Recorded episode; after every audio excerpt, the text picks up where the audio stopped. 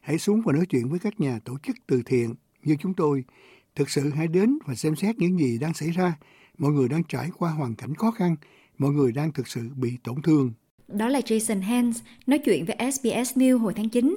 Anh ấy điều hành một trung tâm cứu trợ khẩn cấp đối diện với tòa nhà quốc hội ở Canberra và đã chứng kiến thêm nhiều người tìm đến trung tâm của anh chỉ riêng trong năm nay.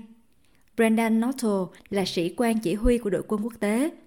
Ông cho biết nghiên cứu của Savos đã phát hiện ra rằng căng thẳng thậm chí còn trầm trọng hơn khi Giáng sinh đến gần, với hơn 5,3 triệu người không đủ tiền mua một bữa ăn Giáng sinh năm nay và 30% phụ huynh lo lắng con cái họ sẽ không có quà. Salvation Army conducted research recently and found that 62% Salvation Army đã tiến hành cuộc nghiên cứu gần đây và phát hiện rằng 62% người dân vào Giáng sinh năm nay cho biết họ thực sự cảm thấy căng thẳng về tài chính.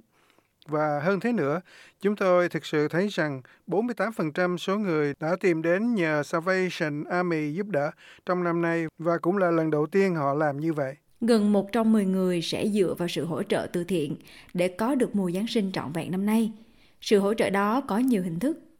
Tại Victoria, Hội đồng người vô gia cư cho biết những người vô gia cư, hoàn cảnh khó khăn hoặc cô độc sẽ có thể thưởng thức bữa ăn tại hơn 20 sự kiện miễn phí trên toàn tiểu bang trong những tuần tới. Các nhóm như Salvation Army cũng tổ chức túi quà và quà tặng, thường được hỗ trợ bởi sự quyên góp của các công ty.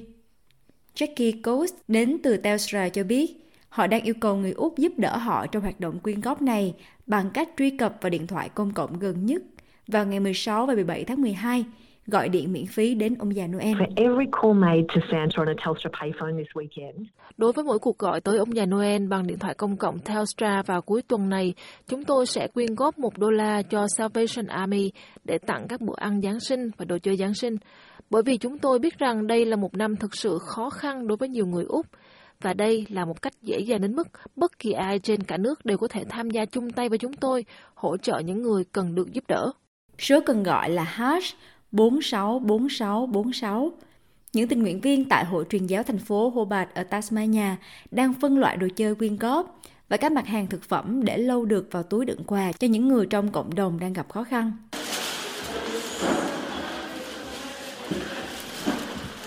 Giám đốc điều hành của Hobart City Mission Harvey Lennon cho biết, nhu cầu là rất lớn nhưng họ quyết tâm làm hết sức có thể.